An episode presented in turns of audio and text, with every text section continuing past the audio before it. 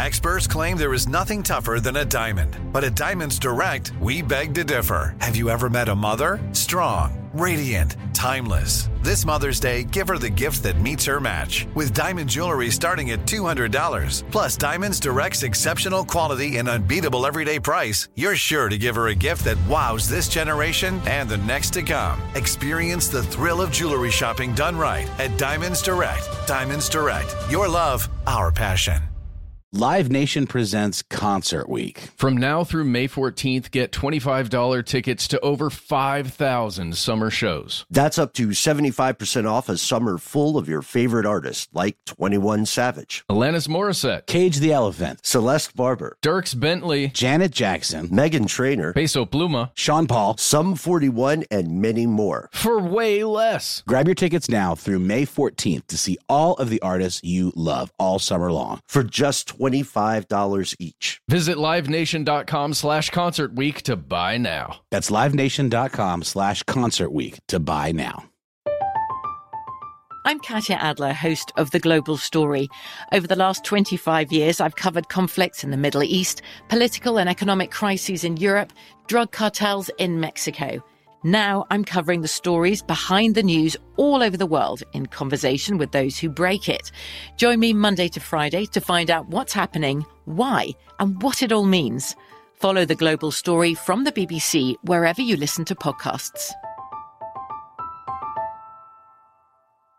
When you think about the future, what kind of technology do you envision? Whatever the future holds, artificial intelligence will undoubtedly be at the heart of it all. Join Graham Class as he hosts Season two of Technically Speaking, an Intel podcast, and hear from the minds transforming healthcare, retail, entertainment, personal computing, and more with the help of A I. Tune in every other Tuesday and explore the latest technology that's changing our world today and creating a more accessible tomorrow. Listen to Technically Speaking, an Intel podcast on the iHeartRadio app, Apple Podcasts, or wherever you get your podcasts.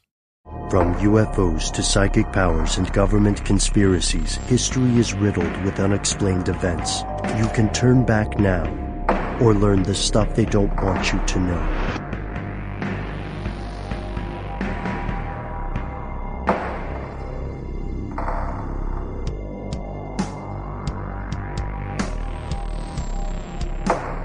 Hello, welcome back to the show. My name is Matt. My name is Noel. They call me Ben. We are joined with our super producer, Paul Deckett. Most importantly, you are you, and that makes this stuff they don't want you to know. Have you guys ever been to the Grand Canyon? Yes. No. I feel like that was right at the same time. It was, but it wasn't a jinx because we didn't say the same thing. You're right. You're, you're so right. Yes, I have been there. Uh-huh. I, have you been there, Ben? Yes, yeah. Excellent. Uh, what did you do on your travels? Yeah, me too. Um, that was not a yes and. We yeah, okay. just went over this. Yes, we did. Yes, and I will uh, I will play these reindeer games. Uh, traveled there on a family road trip, as a lot of people do in the United States. Uh, was completely amazed and beflummoxed by the sheer scale of the thing, and uh you know, when we fly out west in the course of our job, which happens a couple, you know, it, it happens on a not uncommon basis, then we usually fly mm. over the Grand Canyon, and on a good day, you can see it. Yeah, and from up there, it looks amazing. It looks like kind of the photographs, like a little miniature version of it, and you, it's hard to understand truly how vast this area is. Mm-hmm. And uh, did you go on a family trip as a child? Uh, no, I went with some friends, and we had a wonderful time. Did you trip acid? I did not, though um, I probably wouldn't do that anyway. Did you ride a burro? I did not. I literally stood at the precipice on one of the rims and just looked out for about an hour. Probably South Rim, right? Yeah, it was, it, South Rim is the easy, the easiest to access. Just a little bookkeeping. We do have another guest on today's show, and it is called Construction Noise. Yes. Uh, so if you hear that occasionally, we're not going to just, we're not going to pause the recording. We're going to barrel right through, but just F Y I. We want you to know that you're not crazy and we hear it too. Yes. uh, which I think is an important thing that people should say more often when there's a weird noise around. So, Matt, when you took this trip with your friends, it, first off, it does sound way cooler. No offense to family, but I think a friend road trip is probably just on average more fun than a family road trip. They were essentially my family too. No. Oh. Oh, man. It's true. And I believe you, you know, I believe you. And, and you and your friends had the right idea. In fact, every year more than four million people visit the Grand Canyon National Park mm-hmm. system. Just not me. Not yet, but hey, we'll get there, man. You want to go to the Grand Canyon? Maybe. You want to do like a friend trip to the Grand Canyon? I'd be down. We are could, are we you can, in? Uh, yeah, we can do a space camp. As long as we can ride a donkey. Yeah. That we, is a thing. I'm not making that up. I'm not being a jerk. That's true, but you have to book it way in advance. Well, no time like the present, my friends. So where did this canyon come from? Let's let's talk about what it is today. Most people living in the U S have a have a pretty solid idea of what the Grand Canyon is. It exists in so much folklore, so many tropes. It's referenced all the time, and physically, it's huge. It's kind of tough to miss. It's in the northwest corner of Arizona, and it's near the borders of Utah and Nevada. It's managed by the National Park Service and uh, several tribal organizations who have an historic claim to the land. It's divided into the North Rim and the South Rim. When we go on a road trip there, we'll probably go to the South Rim because it's open all year and about ninety percent of the park's visitors go there. The North Rim is apparently spectacular. It's closer to Utah, but it's much less accessible. Yeah, that's uh, one of the craziest things about this. It, it takes roughly five hours to drive the two hundred fifteen miles or, excuse me, uh, three hundred forty-six kilometers between the, the South Rim, where the village is there, to get to the North Rim. It takes that long. Five hours. And if you think, if you look at it on a map, it does not seem like it should take that long. And you have to be very careful when you travel to the North Rim because it closes during winter. Yes. Yes. It's very true. So how did this, how did this thing get here? It's been around a while, right? Mm-hmm. Well, the general consensus uh, from the scientific community is that the Grand Canyon was formed by the constant erosion of the Colorado River, and that started somewhere between five to six million years ago. Way, way, way back. It's a golden oldie. Deep yeah. cut. Yeah. I guess the Grand Canyon is literally a deep cut. Oh. Well, you win this round, Ben Bolin. I didn't know we were, I didn't know we were playing. I feel like we all lost for letting that joke pass. No but worries. Not the war. Recent research may upend the notion of the canyon forming all, uh, in one go and at the same pace. That makes sense, right? Uh, over the same span of time. In fact, uh, the Grand Canyon might have been the result of two separate canyons converging. Hmm. That's interesting. That makes sense because of the way erosion works, right? So if there were two canyons that just eroded continually, they they sort of grew into each other. Yeah. I mean, that that sounds like uh that doesn't sound crazy. Not at all. No, and it's like two slightly less grand canyons, uh, you know, kind of joining their forces and forming a, a much grander canyon. That's correct. So let's let's hit some numbers really fast just to get this whole scale thing under uh under a microscope. Lay it on us. Even though you couldn't ever fit any of this under a microscope. It would have to be a very big microscope. A massive one. A macroscope, if you yep, will. Yep, a macroscope. The Grand Canyon is two hundred seventy-seven miles long. two hundred seventy-seven miles long. And it's up to eighteen miles wide at any point, at uh, several of the points. It's the largest. And it's more than a mile deep. If you're talking about the surface level at the top all the way down, that's a mile.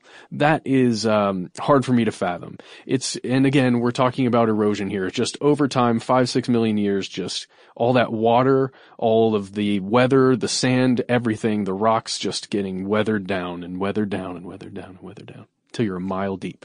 Mm-hmm. And what type of rock are we talking here? Well, there's a couple of different kinds. We've got sandstone. We've got an old favorite, shale, mm-hmm. one of my personal favorites, well, limestone. Yeah, yeah, all the good ones, all the hits. Mm-hmm. That's an Always Sunny in Philadelphia reference uh, that I probably shouldn't explain on a family show. And we owe the – if we were to write a thank you card to something responsible for the Grand Canyon, we would probably send that card to the Colorado River, right, which has worn this down. It's uh, – one thousand four hundred fifty miles long, and I'm sorry, Matt, I didn't check the kilometers on that one. Uh, and it goes through seven U S states, two Mexican states. That's the lay of the land. This, this very long river, this huge canyon that's a mile deep. Did we, did we already mention how many acres it covers total? No, we did not. Let's, let's just do the number. one million two hundred eighteen thousand three hundred seventy-five, roughly, acres. Well, Matt, that's the finest number reading I've heard in my days. That's a huge number, that number of acres. If you think about, you know, if you're going to buy a house anywhere near a city, you're going to get about zero point two five to one acre. I mean, one and acre possibly is a, a mule. Yes. Do you want to buy the whole canyon, Matt? No, I'm just saying, if you imagine that amount of space and then multiply it by that number, holy mackerel. And people, it turns out, have been living in the area for quite a long time. As we record this in twenty seventeen, current archaeological evidence suggests that humans were in the Grand Canyon as far as four thousand years ago in a in like a permanent residential kind of situation. But before then, at least six thousand five hundred years ago, they were visiting the mm. Grand Canyon. Checking it out, going, whoa! I mean, it sticks out. Yeah. It is a remarkable yeah. thing. Can you imagine just happening upon that and, and just like your, you know, a daily walk? Yeah. yeah. I wonder too if when people were doing that, if the weather would change, you know, if you're walking from a, a, a long distance. Oh man, I bet you're right, because it's so massive that it could even have impacts on like air pressure and all kinds of different variables that could be perceptible. Especially thinking about the flat, arid land that you'd be walking to to journey upon it and just go, oh. Uh, what happened here? You know, some being, God, whatever, what have mm-hmm. you, created this. Um, cool. We should at least set something up here. And who was the first person to get to the bottom and then back up without dying? I feel like there were probably a couple people who got to the bottom and didn't make it back. Yeah. You're like, this was a really bad idea. Yeah. I guess we're going to start a village down here now. And today, this era, this group uh of human inhabitants is referred to as the ancestral Pueblo of the Basket Maker three era. In archaeology, you'll often hear them referred to as the Anasazi, although the modern Puebloan people do not – Uh, they, they don't really truck with this name. Mm-hmm. Uh, because the word Anasazi is Navajo for either ancient ones or ancient enemies. And today people are still trying to figure out exactly when this distinct culture emerged. But the point is that there have been cultures there. For a very long time, evidence suggests that these inner canyon dwellers were part of desert culture, a group of semi-nomadic hunter-gatherer Native Americans. They inhabited the rim and the inner canyon. They survived by hunting and gathering along with a little bit of agriculture, but not a, not a huge amount. And as you can probably tell by the name, they were noted for their basket-making skills. Yeah, they lived in these little small communal bands inside caves, which makes a lot of sense if you think about the structures around there, what would give you shelter. And uh they made these uh, circular mud structures that they called pit houses, or are now referred to as pit houses. And then through further refinement of agriculture and uh, some technology as it's being developed, it led to a more sedentary, more stable lifestyle for the ancestral Pueblos starting around five hundred C E. So that's when things start to change a little bit from that hunter-gatherer into uh, not close, not uh, what we would imagine as being uh, a sedentary life, but getting closer to that. And there's this other group uh, called the, uh, what is it, the Cohon- Cohonia? Cohonina. Cohonina. Uh, they lived west of the current site of the Grand Canyon Village, that part of the South Rim, if you're imagining you're looking at a map. Mm-hmm. Uh, and they lived there around the same time uh, that these uh, ancient Pueblo people were living. And, you know, we know civilizations rise, but civilizations, they also do tend to fall, especially ancient ones. And archaeological sites show that the ancestral Pueblo and the Cohonina flourished only until about twelve hundred C E. And that's because something likely happened a hundred years later that forced both of these cultures to skedaddle. Uh, several lines of evidence led to a theory that climate change, oh, what's that, caused a, a severe drought in the region from twelve seventy-six to twelve ninety-nine. And that forced these agrarian people, cultures, to move on to greener pastures. Yeah, we can't get any crops to grow here. Our animals don't have enough food. Let's and, get out. Yeah, and we should point out, you know, a lot of this is about the timing of their move into an increasingly agriculture-focused society. Mm-hmm. And that's that's typically what we see happening in cultures around the world, right? You go hunter-gatherer, you grow some crops, domesticate some animals, et cetera. There's a curious gap here in the record because it turns out that, as Noel pointed out, this drought occurred and people skedaddled. And this is – droughts are one of the reasons uh, – one of the common reasons behind a lot of civilizations in decline. Like Angkor Wat suffered from a drought, which mm-hmm. led to, you know, the loss of the city's population. And in the case of the Grand Canyon, what we find is that for about a hundred years after people left because of this drought, just no one lived there. Yeah. And we have to wonder why. Were people just telling their kids, ah, that place sucks. It's for the birds. Well, it could have been thought maybe there was some kind of curse or, you know, so- something that was occurring there that was unnatural. The soil is sour. It's possible. I mean, you can imagine that uh, being a word-of-mouth tale. Sure. So for thousands of years, other than this one, this gap, for about a century, there's been uh, continual inhabitants, right? Can, there's there's always been some sort of human population there. Primarily Native Americans who built settlements within the canyon and, as Matt pointed out, its many caves. The Pueblo people considered the Grand Canyon a holy site. They made pilgrimages to it. Mm-hmm. And, of course, at some point, a European, quote-unquote, discovers it. Yeah.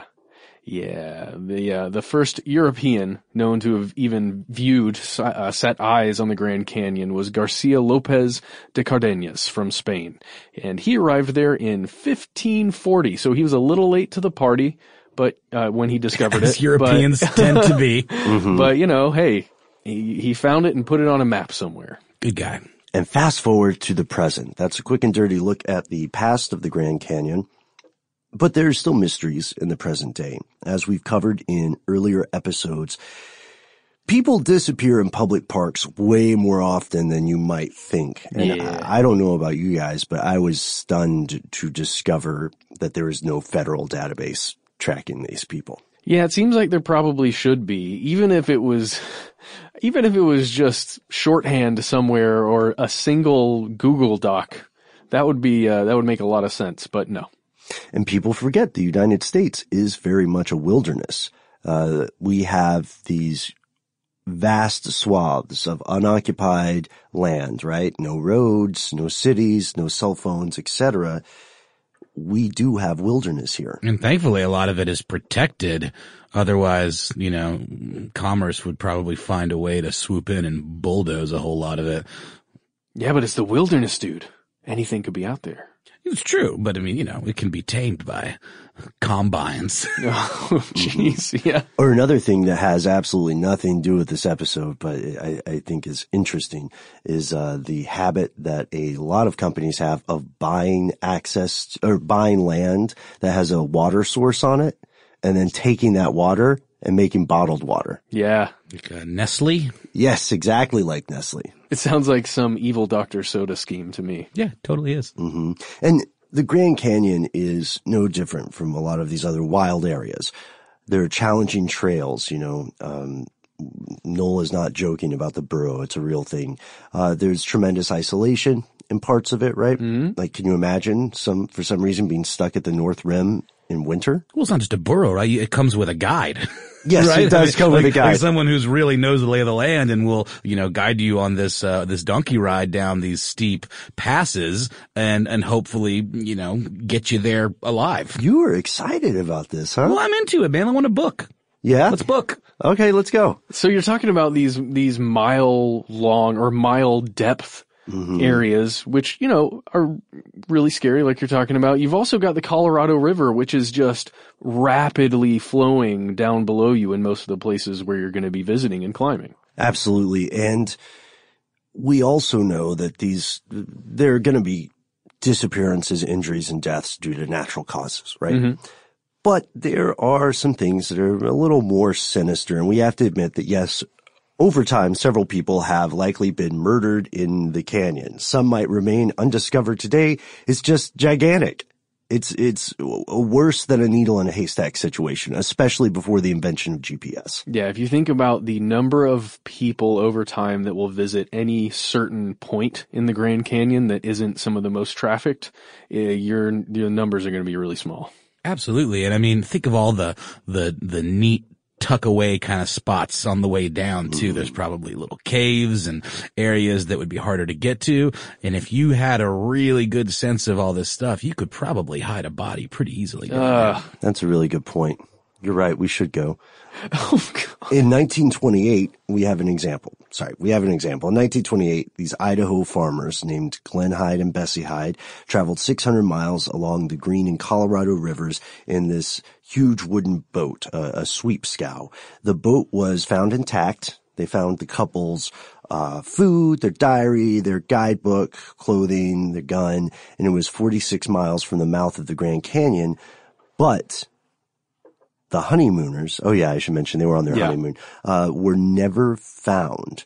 And ever since, Glenn and Bessie Hyde have been the focus of campfire stories, and at least four, maybe Glenn's and Bessie's appeared or cited in later years, and there were these legends of this miraculous escape.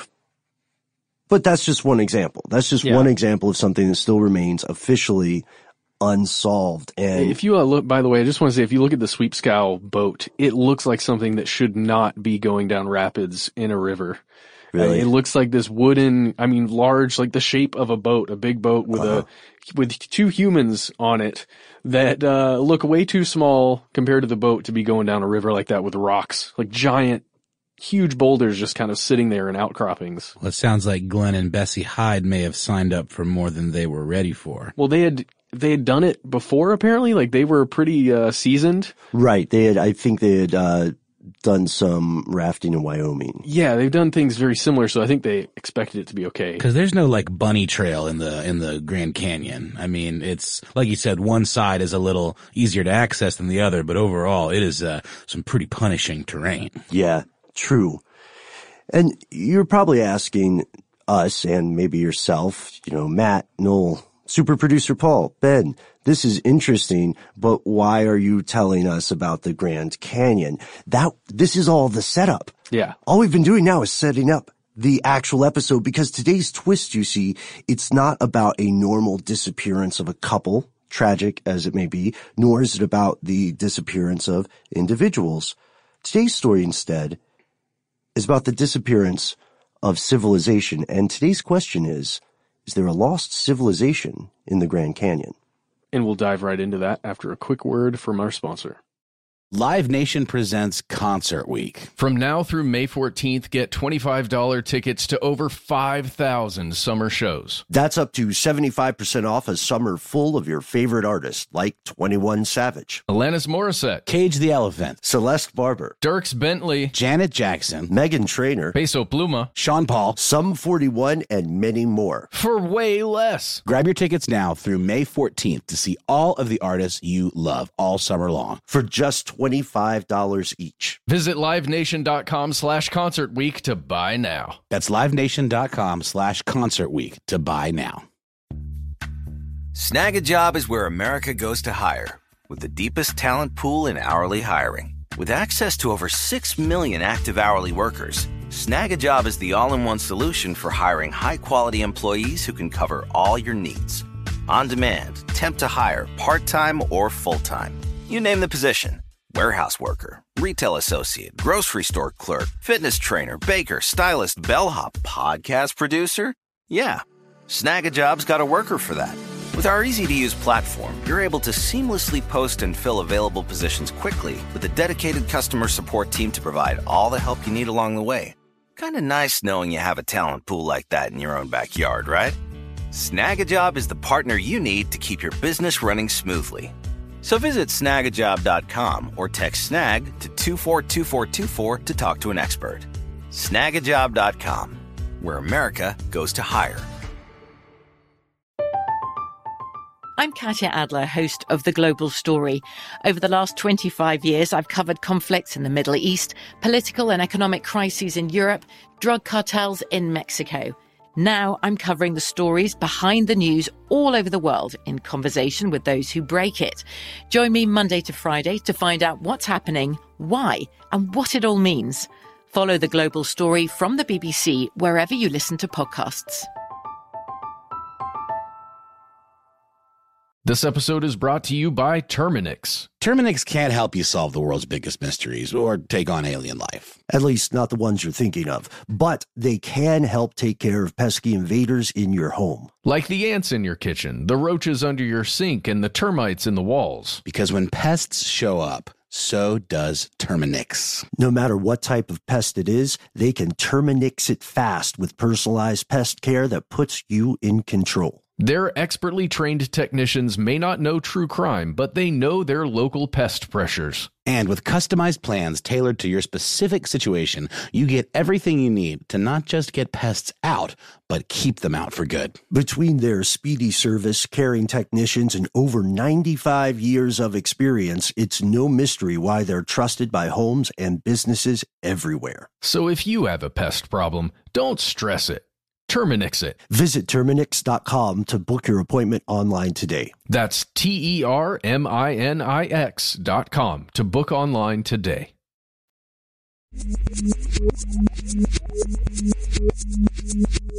Here's where it gets crazy. What if there really was some other unknown to uh, to modern history, unknown to you and I listening to this right now, some ancient civilization that called the Grand Canyon home, that was there way before any of the proven civilizations that we've discussed, the ancient Pueblos? What if it's been there all along, someone just had to discover it? Yes, what if?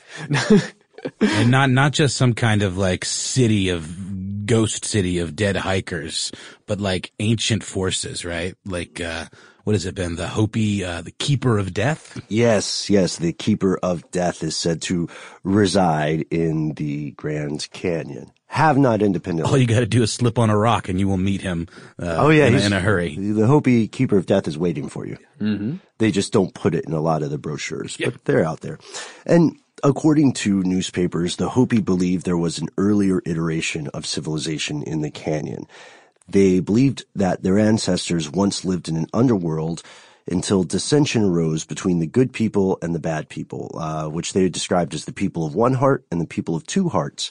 And this conflict led them to leave this underground paradise. And uh, the just this legend is really cool to look into. It gets complicated quickly uh, with the different types of people, how they're described.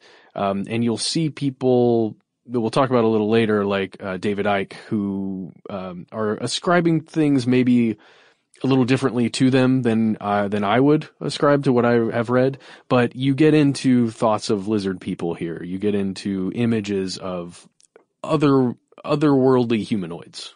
Right, right. Whether they are purported to be purely folklore, whether they are purported to be, you know, ancient extraterrestrials or some sort of parallel sapient species mm-hmm. that existed along with Homo sapien. I love this, though, this kind of mythology of the Grand Canyon being almost like a gate to the underworld or mm. a passage into the afterlife. That is, that is cool. Yeah, man, I keep harping on this, but it's a mile down, and that is deep. You're getting close. So nowadays, although we have a wealth of facts and information about the Grand Canyon, we don't have the same sense of it that people had back in the day. Like in the eighteenth and nineteenth century, the Grand Canyon was this fascinating, mysterious, and very dangerous thing. U S residents were stunned by the formation, and to be honest with you, a lot of readers, especially in the early nineteen hundreds, would have believed any number of strange things about it. They're probably not going to go, right? They probably only have a few newspapers that they read, mm-hmm. right? And they their chances of meeting someone who traveled there are much lower than our chances of meeting a Grand Canyon visitor would be today. Yeah, it's it's the the thing that Ben talks about a lot on this show, where the cost of communication back in the day, as well as the cost of transportation. When you add those two things together and you're talking about the early twentieth century, it's exactly, I'm just mean to reiterate, it you're not going to get to the Grand Canyon unless you have the means. Yeah, now it's like the internet has democratized, like, information in such a way that, like, everybody knows everything. Mm-hmm. Not not everything, but, like, they have access to it if they so choose to seek out said information. Absolutely. Pandora's jar is open, right? For better or for worse. So we we looked into this because we had we had received uh, several emails and correspondencies. Do I say correspondencies? I think so. Yeah, mm-hmm. Cool. Well, we're going with it. Um, we received uh, several messages uh, from you and your fellow listeners who asked us to look into the stories of a lost civilization in the Grand Canyon. And one thing that was profound to us is we deal with a lot of hoaxes just in the nature of our research, and we we like to think we have an okay nose for determining what's fake or determining what's real. Um, Noel and Matt are both audio and video experts, so they are able to they're able to look at a picture and say whether it's a it's a fuzzy light or if it's actually something spooky. Able to analyze audio. People back then didn't have that benefit, but I was totally not expecting to find real newspaper articles. That's what I should say. You know what? Yeah. I should say it at the top. I thought I was going to find a bunch of fake stuff. That, yeah. And by fake, I mean like something someone made in twenty thirteen that they uh, to look that, like it was made in that time. Oh, not like the fake news of today. I guess kind of like that, yeah. But like about the Grand Canyon. It required a lot more effort to do it back then, though. Well, you, had to, you had to really like go through with your paste and you had cut out stuff yeah. and, and do a real good job. Well, today, it, people could just write bullcrap on the internet. It's it's true. And in this instance, it was an actual newspaper, the yeah. Arizona Gazette, mm-hmm. and it published an actual uh, story that ran in the paper. It was it was published, it was printed, it was sent out to readers. It was a series of stories. Mm, yeah. Yes, yes, yes. On March twelfth of nineteen oh nine, uh, the Arizona Gazette reported that an explorer by the name of G E Kincaid, please uh keep that in your mind because mm-hmm. we'll get back to G E. They said that he was traveling alone along the Colorado River and he had discovered profound, previously unknown architecture and artifacts inside a vast series of caverns within the Grand Canyon. So anyway, this is in the early nineteen hundreds. Yeah. nineteen oh nine. So unlike, I mean, Indian, Native American artifacts were very much a known quantity. Right. Yeah. So unknown, like what are we talking about? Right. He, uh, would, the implication in the story is that they were clearly not from any known Native American source. Interesting. Yeah, we're going to get into uh, a lot of that stuff. But the big question mm. that I had immediately upon reading this is, all right, who is this Mister Kincaid? This G E Kincaid fellow. I'm glad you asked because we know very, very little about him other than that he came from Lewiston, Idaho, and according to the Arizona Gazette, he had worked as a scout for the Smithsonian for over thirty years. Oh, that's okay. All right. He was also, when you read newspapers from this time, mm-hmm. the things they choose as descriptors and the the way that they prioritize information just seems really weird. One of the few facts we know is that the Arizona Gazette said uh G E Kincaid is, in addition to being a scout for the Smithsonian, the first white child born in Idaho. Um. I just have to say that is the first thing that they say about G E Kincaid in the article. That's how they introduce him. G E Kincaid, the first white child born in Idaho. The first white child That's born in Idaho? That is what is printed on the page. And also, so Idaho seems like one of the whitest places in America to me. Is that today. wrong? Today, I get, wow, who knew? But I guess, you know, you're talking about Western expansion and all that stuff. That's so, true. You know. Well, I guess it's his fault. Yeah, also nineteen oh nine. Yeah, I know. Really? It just seems like uh That's yeah, so funny. Yeah, it's it's a weird way to describe someone. Yeah. You know. So, additionally, he had spent time traveling down the Green River and he was noted as carrying a camera, unspecified type mm-hmm. of camera, but some sort of camera.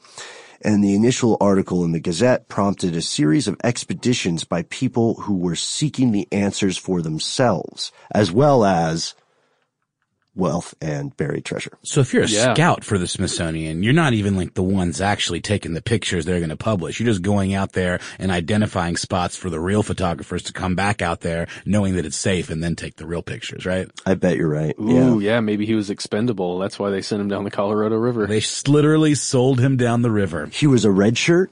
yeah, yeah, yeah. Wow. So there's a lot that we haven't unpacked about this yet, and it...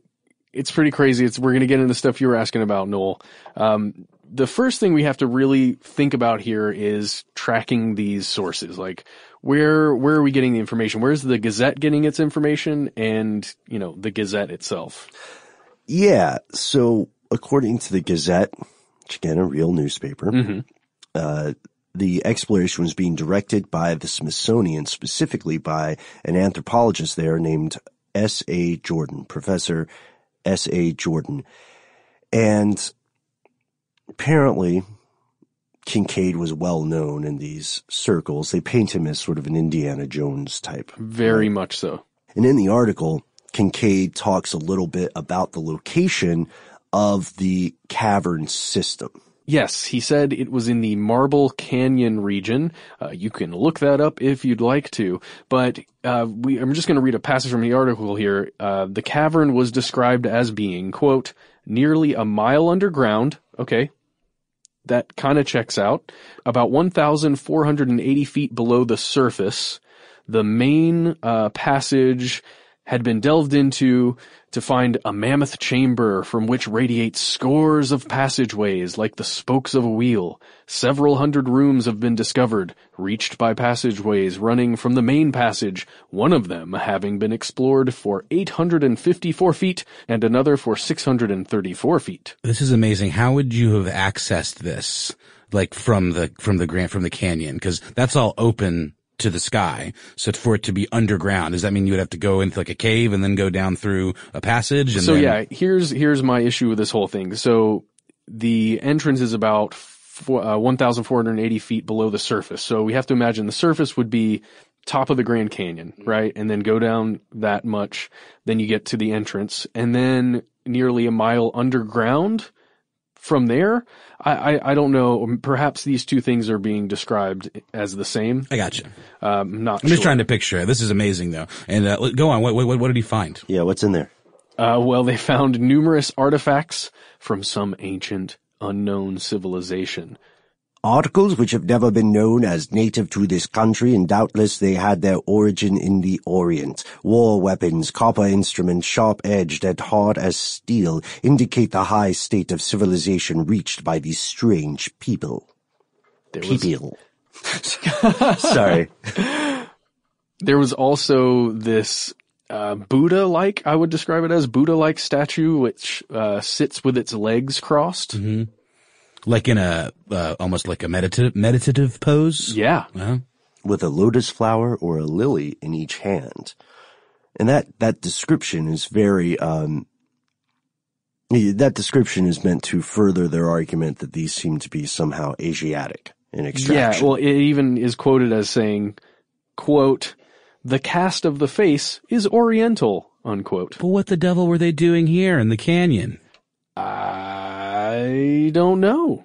Uh, they were, according to the article, um, the scientists are not certain as to what religious worship it represents. It is possible that this worship most resembles the ancient people of Tibet. Tibet! It sounds very Tibetan, doesn't it? Among the other, other finds are v- vases or urns and cups of copper and gold made very artistic in design.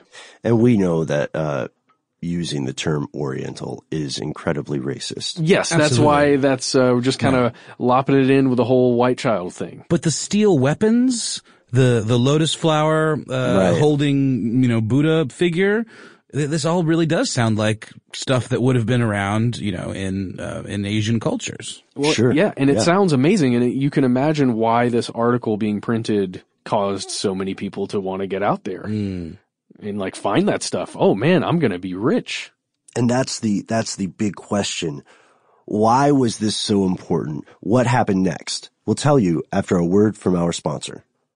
Live Nation presents Concert Week. From now through May fourteenth, get twenty-five dollars tickets to over five thousand summer shows. That's up to seventy-five percent off a summer full of your favorite artists, like twenty-one Savage, Alanis Morissette, Cage the Elephant, Celeste Barber, Dierks Bentley, Janet Jackson, Meghan Trainor, Peso Pluma, Sean Paul, Sum forty-one, and many more. For way less. Grab your tickets now through May fourteenth to see all of the artists you love all summer long. For just twenty-five dollars each. Visit LiveNation.com slash Concert Week to buy now. That's LiveNation.com slash Concert Week to buy now. Snag a Job is where America goes to hire, with the deepest talent pool in hourly hiring. With access to over six million active hourly workers, Snag a Job is the all-in-one solution for hiring high-quality employees who can cover all your needs. On demand, temp to hire, part-time or full-time. You name the position. Warehouse worker, retail associate, grocery store clerk, fitness trainer, baker, stylist, bellhop, podcast producer. Yeah, Snagajob's got a worker for that. With our easy-to-use platform, you're able to seamlessly post and fill available positions quickly, with a dedicated customer support team to provide all the help you need along the way. Kind of nice knowing you have a talent pool like that in your own backyard, right? Snagajob is the partner you need to keep your business running smoothly. So visit snag a job dot com or text snag to two four two four two four to talk to an expert. snag a job dot com, where America goes to hire.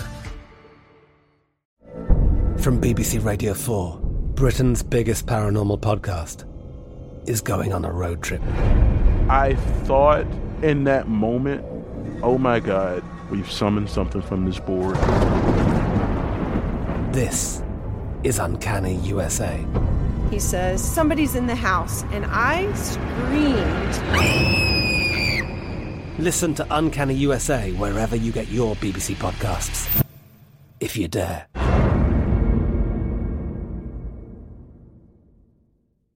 This episode is brought to you by Terminix. Terminix can't help you solve the world's biggest mysteries or take on alien life. At least not the ones you're thinking of. But they can help take care of pesky invaders in your home. Like the ants in your kitchen, the roaches under your sink, and the termites in the walls. Because when pests show up, so does Terminix. No matter what type of pest it is, they can Terminix it fast with personalized pest care that puts you in control. Their expertly trained technicians may not know true crime, but they know their local pest pressures. And with customized plans tailored to your specific situation, you get everything you need to not just get pests out, but keep them out for good. Between their speedy service, caring technicians, and over ninety-five years of experience, it's no mystery why they're trusted by homes and businesses everywhere. So if you have a pest problem, don't stress it.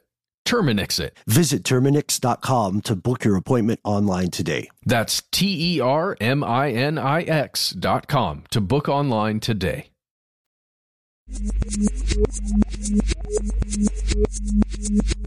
So, hope everybody had a good break. Mm-hmm. Uh, we're going to look at why this was so crucial and so important, why it made such a splash. And probably one of the best ways to do that is with an excerpt from the Gazette directly.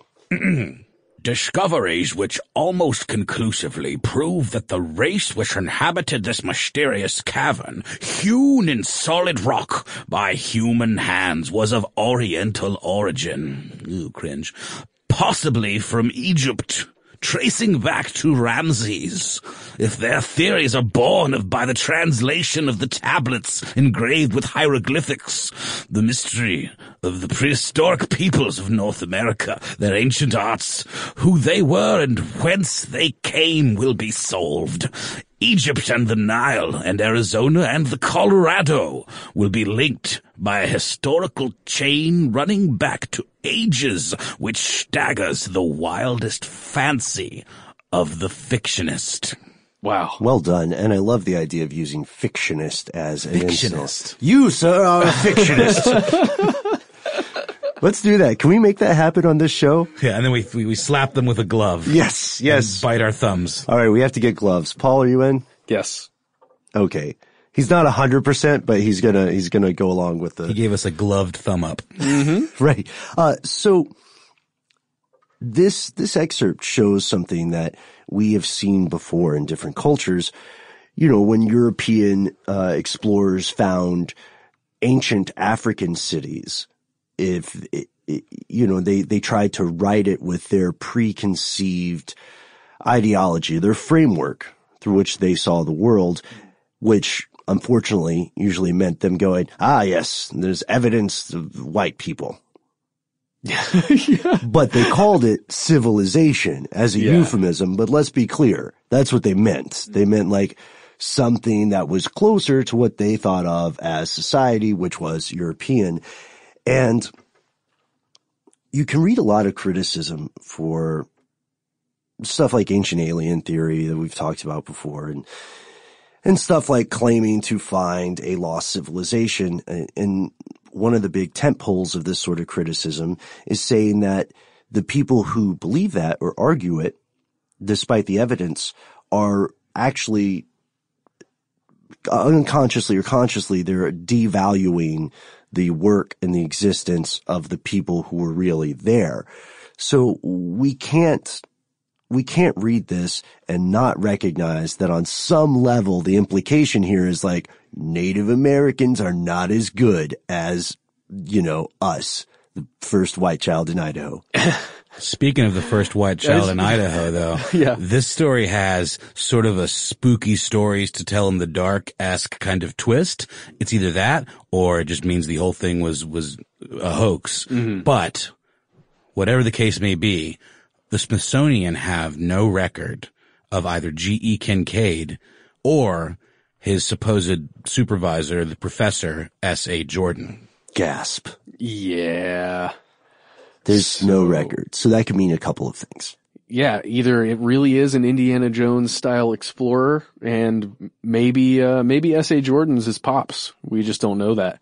Maybe that's his dad. Like and, Sean Connery yeah, style? Yeah, yeah. He was uh, kidnapped. We named the uh, dog Indiana. No, but but but really, um, if we look into it, the Smithsonian spokespeople um, have asserted that, quote, no Egyptian artifacts of any kind have ever been found in North or South America. Therefore, I can tell you that the Smithsonian Institute has never been involved in any such excavations. Okay, so, so our primary source here is still just this Gazette article, this Arizona Gazette article that identifies these people uh, with their uh, as having an affiliation with the Smithsonian. Right, and the later series of articles they published. Because G E. Kincaid, for a guy who doesn't exist, went on a couple of adventures. He's oh, been yeah. around. But I mean, we know, you know, journalists get stuff wrong, but that's that's a that's a doozy to get that kind of, that level of attribution completely wrong, don't you think? Yeah, yeah. So just to go back, either they did get some attribution wrong, or this these two guys got wiped out of the record for some reason. Or they didn't exist. Maybe it was a Back to the Future type scenario where they were sort of ghosted out of existence by their actions in the ghost tunnels. We do know that we, we've run into this in the past. Uh, we do know that there have been multiple beliefs or theories that paint the Smithsonian institution as villainous. Oh, yeah. Know? Like they're stealing ancient or irregular skeletons and hoarding them for some reason. And then denying their existence. And then just mm. not telling anyone.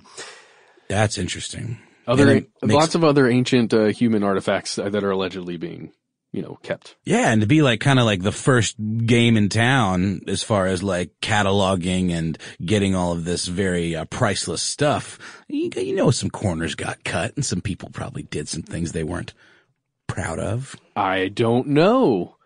I would never accuse the Smithsonian of doing anything like that. Don't come and get me, please. At least for this episode. Yeah. Man, I hope, you know what? If someone from the Smithsonian is listening, and there is any sand to that, yes, please come at me. I want that to be true. I don't think it is. I just personally, I, I have a really tough time believing that the Smithsonian is up to something villainous, but I do completely agree with Noel's point mm-hmm. that in the past they probably did some stuff. That's all I meant. Yeah, yeah. yeah. I mean, I, the Smithsonian is a is a has a storied history, and and the stuff that they have uh, that that they have preserved, it's around, and you can see in their many museums mm-hmm. and publications. It's all priceless to, you know, human culture and civilization and the preservation of all that stuff. But you know. it's the Wild West, man, when you're like, uh, going on these expeditions and sending out scouts and all this stuff. Who, who knows what, what, what goes down in the wilderness. And they hadn't dealt with the ethics of taking things from yes. other cultures, right? And that's still sort of a problem, but we, that's still a huge problem, yeah. not sort of a yeah. problem. Uh, but we do know that the Smithsonian has done amazing work preserving culture as well. Oh, absolutely. And I'm being completely facetious about saying the Smithsonian's going to come get me. No one ever um, expects the Smithsonian. Yeah, that's very true. But let's get back to the article itself and just discuss if you're going to post something in an Arizona Gazette, you're going to publish a story. Sure. Um, as a reader reading that, Um, you're not exactly going to have the time or perhaps the money, as we spoke before, um, to go and independently ver- verify what's being said in this story, to fact check it. Not like today. Especially in nineteen, yeah, in nineteen oh nine, come on. Um, you you know, think about how inconvenient that would be for you if you're just, um, a Matt Frederick reading the Arizona Gazette, just opening up on a Sunday morning and going, oh, well, look at this. Incredible. You'd most likely write a letter to the editor if you wrote to anyone. Yeah. So we can imagine the Gazette received a ton of inquiries about this information, but we have to ask ourselves, what happened? Yeah. Right? If, uh, if the Grand Canyon is such a popular site now, as we said at the top of the show, over four million visitors a year, and if it's been extensively covered by uh surveillance, right, in terms of scouts going out physically, park rangers, G P S, satellite imagery, if there's something there, how is it still hidden? Is this hidden history or a hopeless hoax? It's a very mm. alliterative day. Well, the host of uh, Skeptoid, which is a great podcast, uh, Brian Dunning, summed it up as such, quote, "These stories were not just isolated pranks or whimsies in regional newspapers, not even fads or trends, but were emblematic of much broader cultural currents. The American Romanticism and Transcendentalism movements were at full bore, rejecting the corruption of modern society and yearning for the perceived purity of ancient Eastern eh, cultures, of which Egyptian and Tibetan were among the most revered." Makes a lot of sense. Yeah. So how did it get into the paper? How how did it pass muster, you know? Some It's just one person as an editor said yeah. yes or no. Yeah. Some hippie. We got to get readership up, guys. It's first quarter nineteen oh nine. Uh, papers, uh, they aren't getting bought as much anymore. People are buying them for that dime over in the diner. We got to get more readership. Put that put that uh Grand Canyon story, page one. Yeah, nobody wants to lose out to the Tombstone Picayune. It's true. Their main rival. I made that up. Uh, but there are people who will tell you that there is a cover-up afoot, uh, particularly a writer known as John Rhodes, known as John Rhodes because that's his name. Not to be cryptic about it. Uh, he claims to know the exact location of the caverns, and the site is guarded today, according to him, by a lone soldier carrying an M sixteen, and that the caverns are actually a museum for the shadowy cabal that runs civilization. So... okay. So he's a bit of a fringe writer, shall we say, right? Um, uh, yeah. Uh, just, let's just quickly talk about John Rhodes. Um, if you go to the website, uh, reptoids dot com, that is where, uh, he does a lot of his writing. Um, it, you know, it's a, it's a person who's doing a lot of research and has an outlet to, to write about it and has some very interesting ideas. I have not spoken to him, uh, but here's the thing. I have not been able to locate this, any quote that is close to what is being said here, because uh, that, that, what Ben just read was from a Gizmodo article.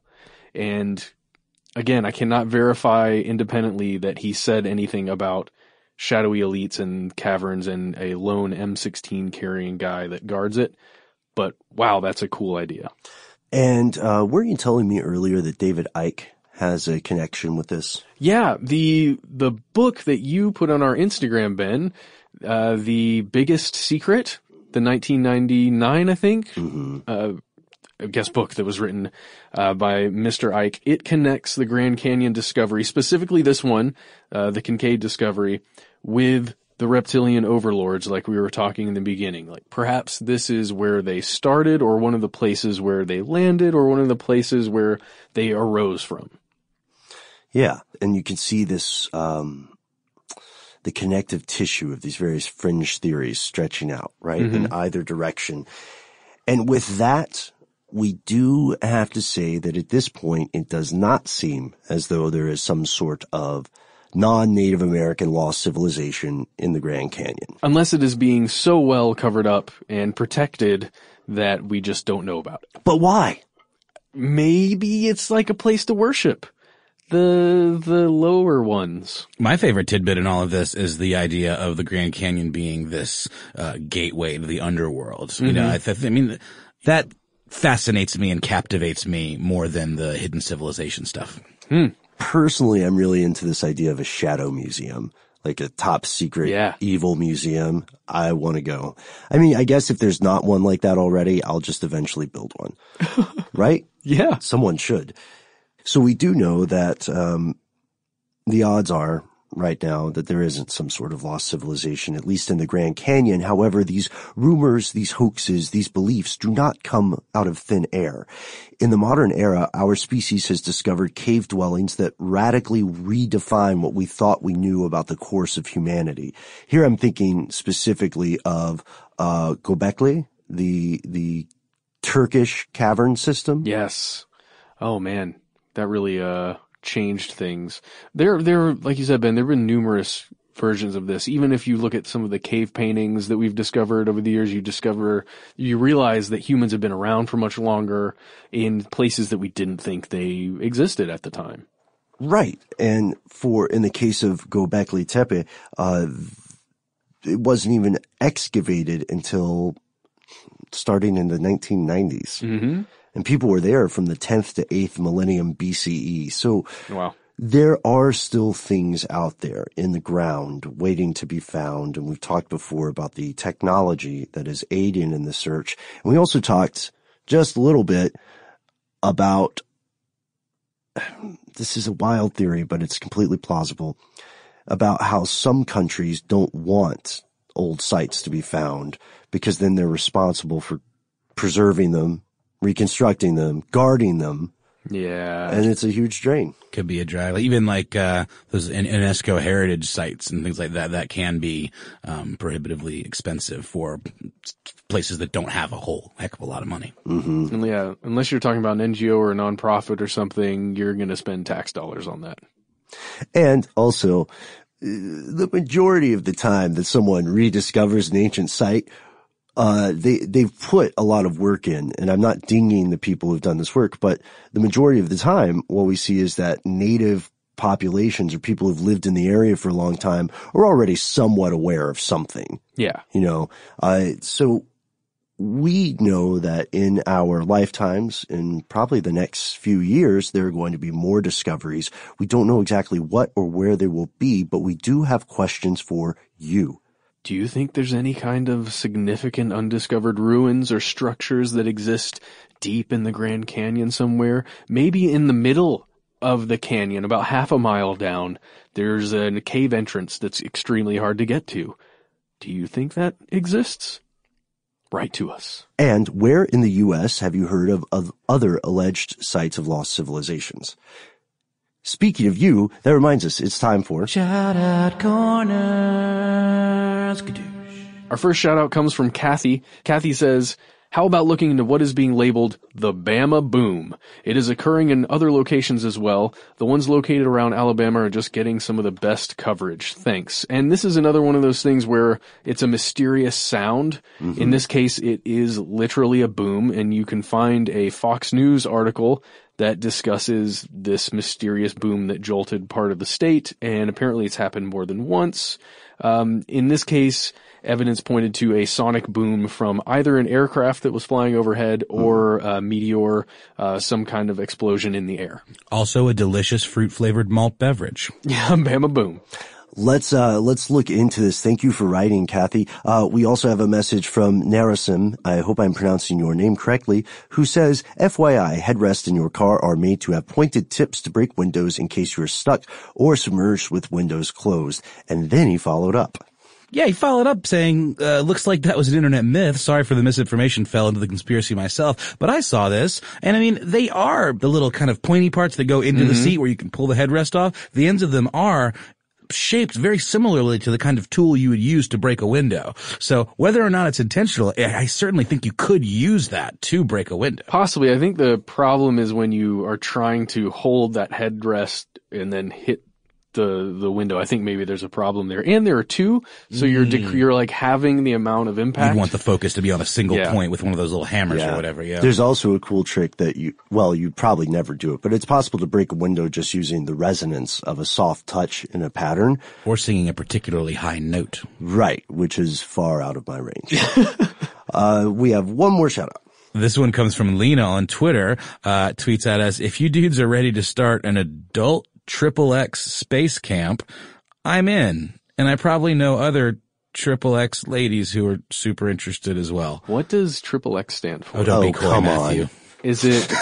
Well, is it like the alcohol thing? Yeah, with, it's, it's, it's, it's on my Alabama can of Bama, Bama Boom. Oh, and the, the, yeah, yeah. The X does. We talked about this in an interview with yeah. Lucky Yates. The X does indicate the number of times something has been distilled. Oh, okay. Yeah, exactly. Super potent or strong. So, so a, I guess just highly refined. Lena's talking about a highly refined space camp. For adults. Okay. That's cool. I'm down with that.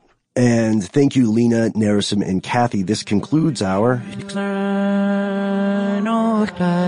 But not our show. Noel, Matt, super producer Paul, and I will be back very soon. In the meantime, you can find us on Instagram. You can find us on Twitter. You can find us on... Facebook, that's the other one. Yep, Facebook. We're Conspiracy Stuff on all of those, but Instagram, at which we are Conspiracy Stuff Show. Yeah, and if you don't want to do any of that stuff, you don't want to find us on social media, you don't care what we look like, you can just send us an email. We are conspiracy at howstuffworks dot com.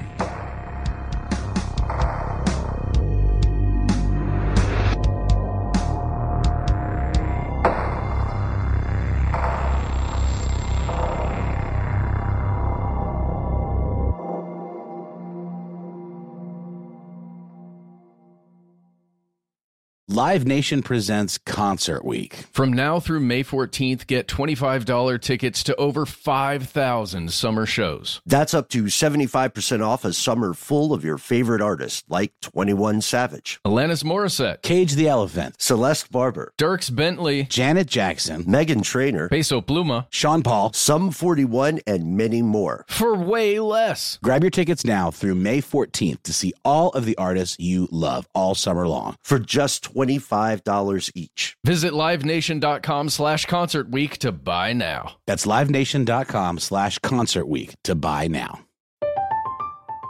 I'm Katya Adler, host of The Global Story. Over the last twenty-five years, I've covered conflicts in the Middle East, political and economic crises in Europe, drug cartels in Mexico. Now I'm covering the stories behind the news all over the world in conversation with those who break it. Join me Monday to Friday to find out what's happening, why, and what it all means. Follow The Global Story from the B B C wherever you listen to podcasts. Attention, true crime enthusiast. Searching for a way to unwind after diving deep into the mysteries that keep you up at night? Look no further. Introducing Lazarus Naturals, your trusted companion for C B D relief. With a commitment to transparency, Lazarus Naturals oversees every step from farm to doorstep, ensuring purity and quality you can trust. Visit Lazarus Naturals dot com today and discover how C B D can help you decompress and recharge for your next investigation. That's Lazarus Naturals dot com. Lazarus Naturals. Your partner in unraveling the mysteries of true crime. Not available in Idaho, Iowa, or South Dakota. Dealing with pests can be a pain, but relax. Terminix can help. Because when pests show up, so does Terminix. With over ninety-five years of experience, they have what it takes to take on any pest problem fast. If your home or business has pests, don't stress it. Terminix it. Visit Terminix dot com to book your appointment online today. That's T E R M I N I X dot com.